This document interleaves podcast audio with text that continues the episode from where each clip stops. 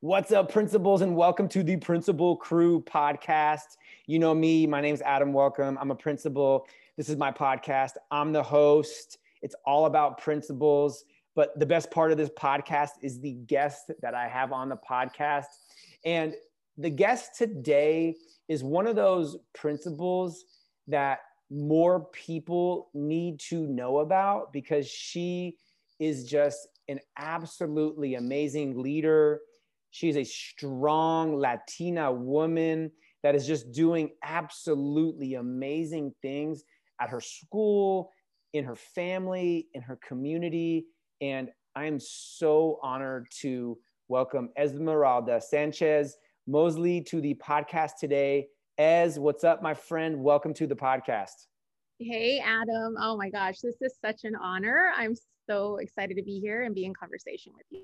Thank you so much. Uh, so excited. We had to do a little bit of back and forth to get this scheduled because of life and families and schedules. But as for the people that don't know you out there, tell us about yourself, where you're from, where you work, what you do. Just kind of give us the lowdown. Yeah. So I uh, work in Sonoma Valley Unified School District. I'm the principal of Flowery Elementary. It's a K 5 elementary school. So, those of you who aren't from California, you, you get off at SFO, San Francisco, and then drive north about an hour. Um, obviously, we're known for you know being in wine country. So, it's an amazing little community of Sonoma Valley. And I have been at Flowery. This is my 12th year as principal. Never imagined that I would be at a school this long. Um, but there's something about when you fall in love with a place in a community and it matches your vision and your purpose, like you just, you ride that high. And I have for you know, 12 years. Um, I am the mom of two kids. I have Maya, who is in third grade. She's nine, just turned nine actually. And then Mateo is in first grade, he's six. Um, wife to husband Stephen Moseley, who's not in education, he's actually a residential architect. So we have very different um, professions, um, but he is super supportive and rides the principalship wave with me, supporting me, um, just allowing me to grow and follow my dreams and what I want to do. And so I just feel really lucky to be in this place in my life um, as a principal, as a mom, bringing my kids to school, um, and just really enjoying what it means to be a school leader and um, thrive, thriving, thriving at it, not surviving. yeah, I love that you said that because I think a lot of people go, Oh, I survived today, or I survived another year. And I've always kind of just shaken my head at that. And if you're just surviving, that means your head's above water, below water, above, below, and that's not sustainable. And that leads into the question that I'm thinking. You've been at your place 12 years, and that's kind of unheard of. I mean, I've never actually stayed in a place longer than like three or four years. My next job, you know, my, my next, I'm gonna, I'm gonna be at my next place 10 years. That's my goal before I retire. But what is the key to that longevity? What's your approach to it? I mean people that know you i think would say that esmeralda is like a, a dedicated principal but her family comes first. And how, how do you kind of approach that so you have that longevity and you're still thriving and happy at a place? Um, that that's a great question the, the longevity. I think a lot of it adam honestly comes down to sort of the way you the way you live your and lead your life. I think any any profession you choose, you can sort of allow it to swallow you up, um, and and you have to have more than just sort of um, what you do for a living. Um, I you know I feel like as an educator, it truly is a calling, but I think because it's a giving profession, we really I believe if you're doing it the right way, you're really in tune um, with your community and you're really in tune with um, leading others and helping, like you know, helping others to sort of manifest their greatness, whether it be teachers or staff or students. And so for me, it's about um, finding that right balance. So um, I'm a dancer. Um, I um, grew up dancing uh, Mexican folkloric dance, um, salsa dancing. So like I sort of have this inner artist in me. And so I feel like I can, I find other ways to kind of like let the stress out, right? So if it's like a Zumba class or it's like exercising or if it's connecting with friends from the past, spending a lot of time with my family. I have a huge extended family. And so I think just the way I approach life in that you have to give you have to experience joy in all of those realms profession and professional and personal and you have to love where you are because if you go somewhere every day and you absolutely hate it like you're not something's not right. Um, and so i think it's just finding those pieces that bring you joy um, and sustenance as a human being. Um, pr- principling is what i do and it's what i love but it's not all that i am. And so i think when you have that approach you're going to be more successful. I remember um, when i was a vice principal so this is my 15th year in administration. I was a vice principal for three years in another um, school district. And i remember the principal i worked with Uh, gave me some really sage advice. And he said you know esmeralda eh, you can't overthink the you know the single plan for student achievement. You can't overthink er, you know some things you're just going to have to do your best at you know fill out the paperwork and then push it aside and move on. And really it's about the connections with the people on the campus the relationships that you're building and the way you're nurturing yourself outside of this building. And so i really i took that to heart and i kind of have sort of led that way um, this entire time um, and I also think another priest to longevity, Adam, would be match to the school. And so I don't think I shared in my intro, but Flowery is a dual immersion school. So our kids come in and we're, you know, 90% of the instruction is in Spanish. And so it's a it's a school um, that's based on the premise that we're all coming together um, to develop sociocultural competence, bilingualism, biliteracy, and so like preparing for a global society. So that really speaks to um, what I really value. And so when your values are connected that way to the place that you're at, I, I just think magic happens. And longevity does too. yeah, no, for for sure. And I don't know if people realize, but I don't I didn't use the word balance. I use the word approach because balance is it's one of those words where I think it's tricky because things are probably never in balance. You have to approach the ecosystem in a way principles so you can be sustainable. I always say I want to be known and remembered as a hard worker and not a workaholic. And there's a difference. And if it's longevity at a school or just longevity in the in, in education or longevity with your marriage, I, I used to leave every day at four o'clock because I want to stay married to my wife and know my kids and have that have that approach to my family, which is so important some really bad advice I got when I was an assistant principal. I was down at UCLA at one of those like principal, new principal, like week long academies. And it was so fun. But there was a speaker, some retired principal, and he was going through like his top 50 things. And uh, it was, it was like, uh, turn the lights on in the morning and then turn the lights on at night. And I was like 29 back then.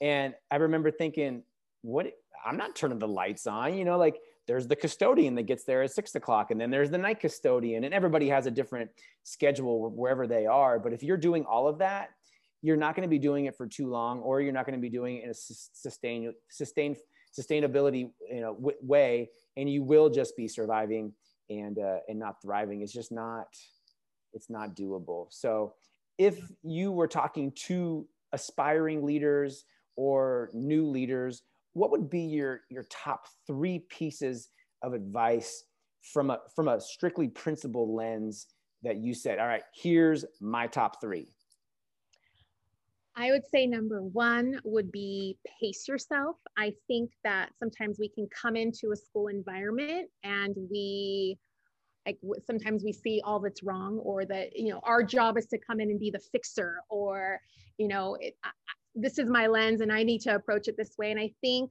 you need to pace yourself and take a step back and really learn and listen and understand the context that you're working in because I think that is actually going to yield huge dividends in terms of really building a team. And so I think sometimes when we get into the principal seat, we think we have to know it all and understand it all and have every single solution. And I think that that's a fallacy. I think I I came in, I was on the younger end. I was uh, I think I was 33 when I became principal here. And there was a lot of insecurity around like, I'm young. Um, this, you know, the outgoing principal retired. And so there was a lot of fear in me around that, like, oh my gosh, I have to do all this the right way, right away. And that just wasn't, that wasn't the right approach to take. I eventually quelched that and stepped back a, a, bit.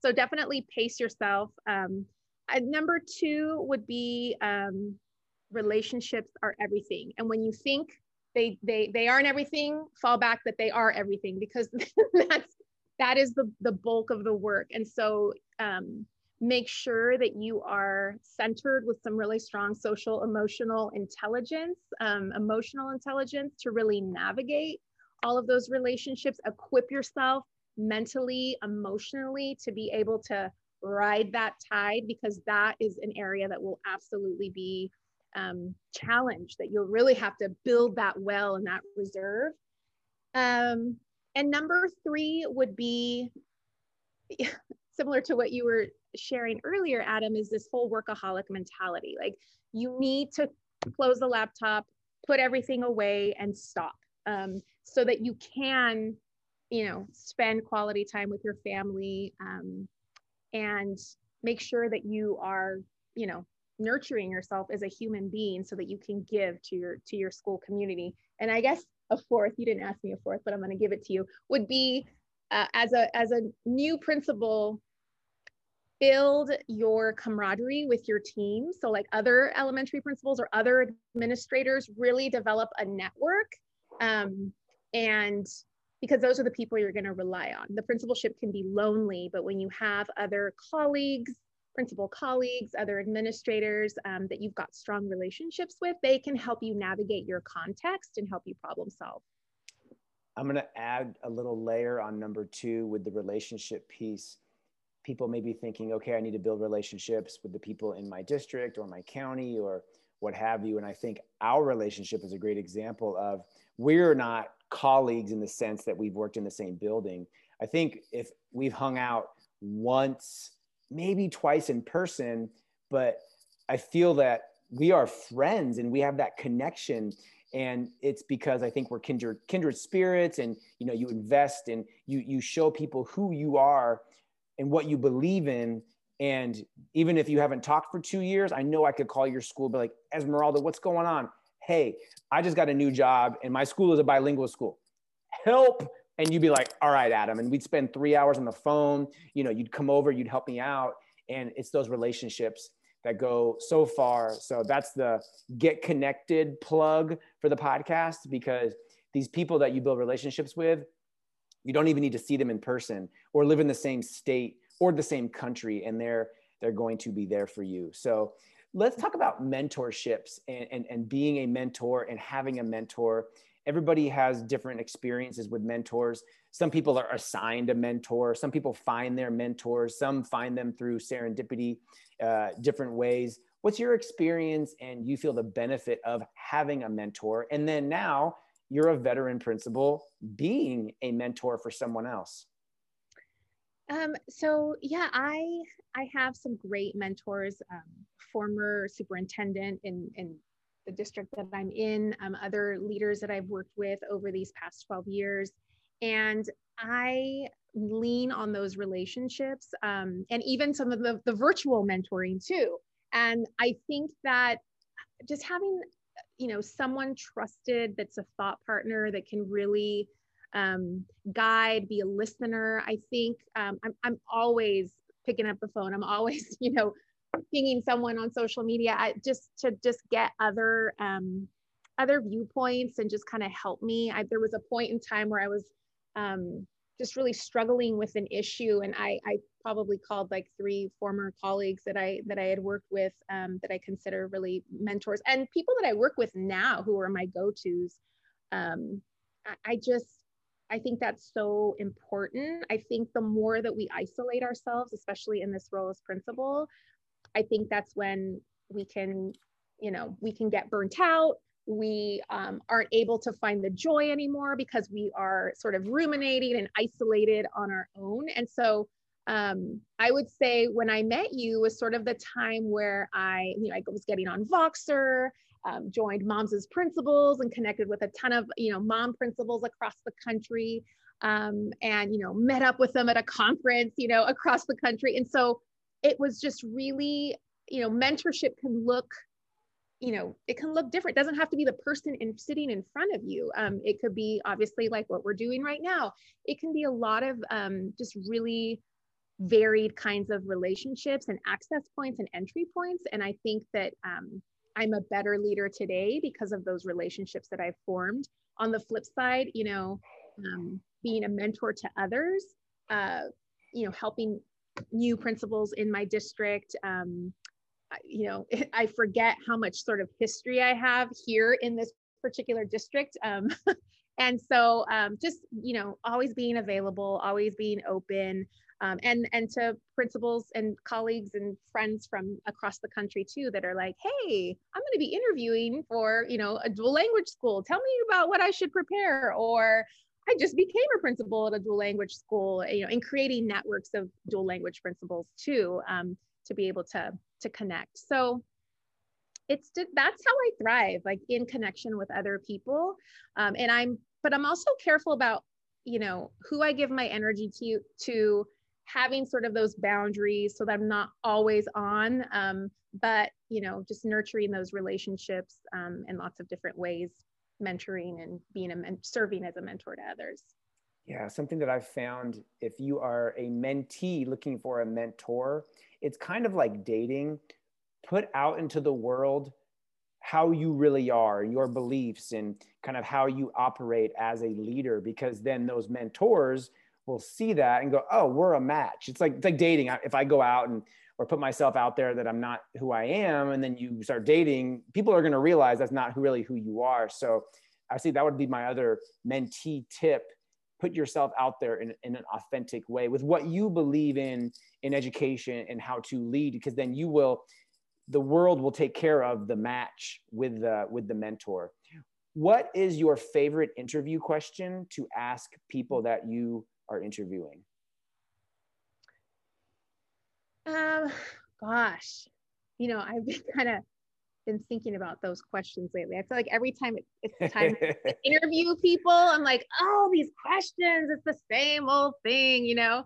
Um, I think sometimes um, asking teachers what they personally can contribute to a school community, I, I, I don't think sometimes we tap into enough, or I don't tap into enough about the talents and the skills like we kind of like, well, how do you, you know, what's your, tell me about your language arts lesson, tell me about your math lesson. But like, I, I would like to, when I interview teachers most recently asking like, what, what is sort of your superpower that no one knows about that you can um, extend to our school community? How will you make our school community better by being, being here? Um, and what is that? What does that look like?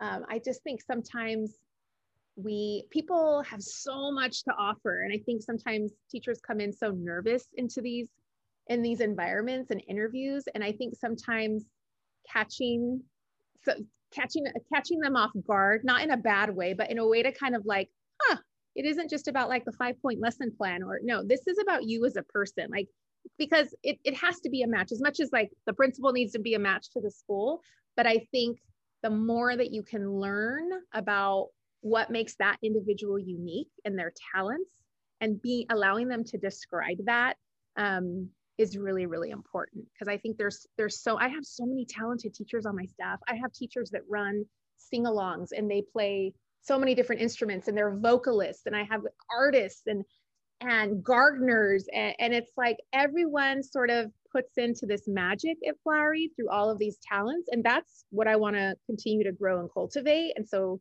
tapping into that and finding out what is your sort of superpower and your magic that you will bring to this school to enhance it we are so on the same wavelength because that was one of my favorite questions was simply how will you make us better? Because i believe that every person you hire every person classified certificated doesn't matter who they are needs to bring something that is different and unique and that's going to up the game of the school community because you have to remain relevant and be challenging your people. And not just in big ways but in, in small ways because those small things add up what is your number one book that you recommend to other leaders from like a leadership lens that you like to um, you like to read?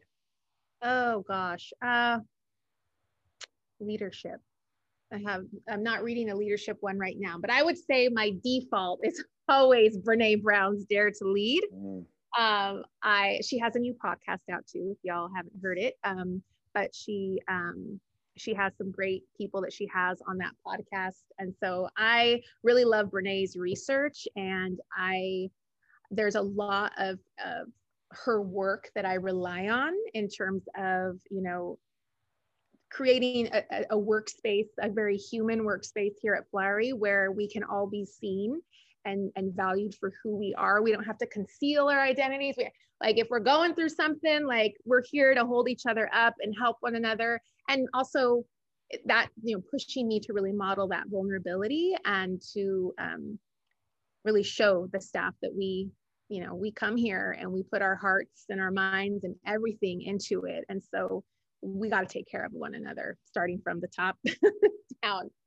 So yes, Brene Brown. And another one, the other book I'll plug that's not a leadership book, but it is really awesome is Gholdy Muhammad's Cultivating Genius.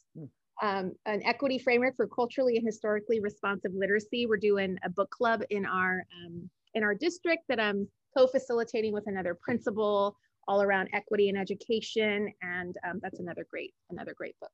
So. Nice. Yeah, I know Brene. I don't know Gholdy. I'll have to um, I'll have to check that out.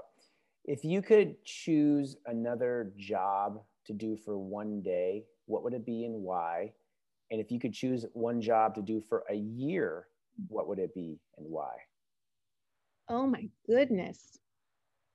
Let's see. One day, one year. One day, no, I'll start with the one year. One year, I would love to be like a journalist like a TV anchor for like CNN or so, BBC and just travel the world and report on stories um, and just to kind of get a feel for the world. Um, we've talked about like this desire to go international and work in schools abroad. It's still like in the back of my mind. So I would love, um, yeah, to be at the forefront of news and, and history and what's happening in the world. So that would be my job for a year for one day, oh gosh, for one day, I would want to be um, like a wellness uh, director at a spa. So like I would want to like create magical experiences, like and you know, massage and like yeah, just yeah, I would I would I would want to just be that person that would welcome you to like this day of bliss, and I'm gonna make it the best for you. So that is so awesome. And you live in the right area too, the whole Sonoma, Napa. Yeah, I mean, you know, those are all the day spas. All right, let's say that uh, Governor Governor Gavin Newsom calls your school and he says, Esmeralda, I want you to come to Sacramento and I want you to take over as the Secretary of Education for California. What are your priorities? What do you focus on? What do you change? Whew. Wow, that is that's a big question. So, huh. I think the disparities between the have and the have-nots, um, sort of um, using Bettina Love's language. If you know Bettina Love, she's a, a, a professor out in Georgia who runs the Abolitionist Teaching Network. But basically, like I would want to eliminate that educational debt. We talk a lot about this achievement gap. And I think that we need to um, fully fund schools in the way that they should be. If we are cultivating um, the world's future, then we need all of the resources in order to make that happen. So when we talk about, um, you know, I would want equity for all. And so making sure that kids have um, the opportunities and the resources. It doesn't matter what their zip code is, right? And or how much their PTO or their PTA can fund for all the extra stuff. Um, I would want that to be commonplace in every single school um, across California so that kids have all of the additional learning time that they need, ev- everything that they need at their disposal, and that our educators, that our systems have all that they need. Um, and that we really truly lead with equity in mind. Um, and to me, like every educator would go through, you know, culturally re- relevant pedagogy, have the time to really invest in professional development that is um, treating our professionals, um, our educators as the professionals that they are.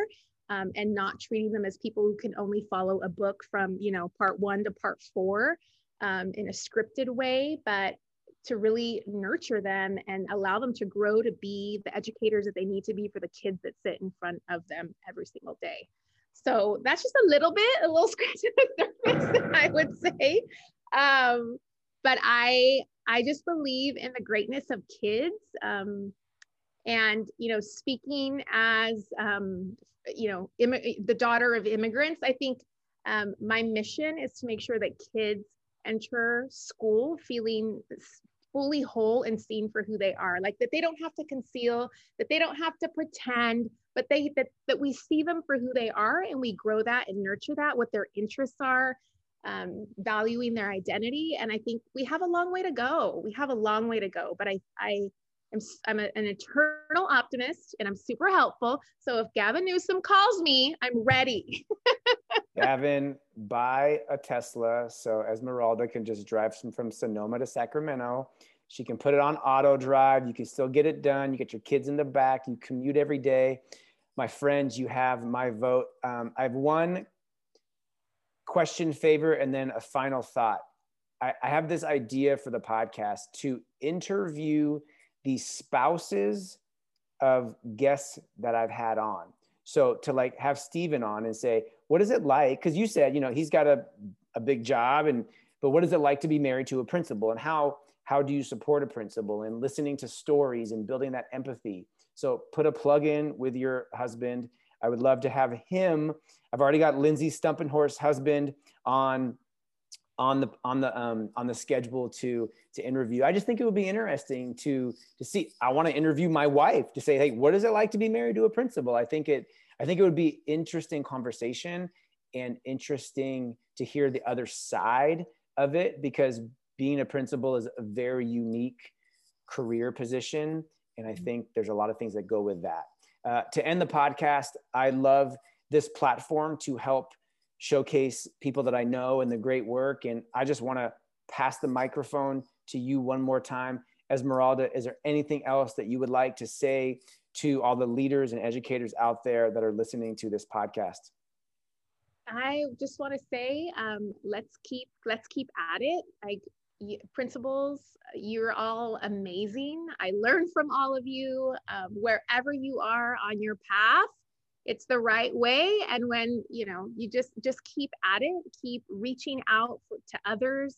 Um, keep learning and growing. This this job is amazing. There's just so much. Um, it's a gift, and I feel like it's it's sacred work. And so treat yourself well, take care of yourself, and just keep at it because the benefits and the rewards are amazing. My friend Esmeralda, I'm so lucky to know you and call you a friend. Thank you for being on the show. Everyone listening, thanks for all that you do. And I hope that you have an absolutely amazing day. What's up, everyone? Hey, before we go today, I gotta give a shout out to NAESP and NASSP, the National Association of Elementary School Principals, and the National Association of Secondary School Principals. If you are not a member of these national organizations, I highly, highly, highly recommend it.